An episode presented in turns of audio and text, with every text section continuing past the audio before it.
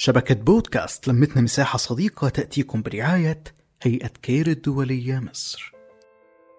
أهلا وسهلا بيكم في سلسلة حلقات عرفت أربي معاكم شيرين لويس استشاري نفسي وتربوي بمساحات التعلم بهيئة كير اللي بتهتم بالتربية الإيجابية وخلق مساحة مشتركة بين الطفل وأهله نتعلم فيها إزاي نتواصل مع أولادنا بشكل سليم.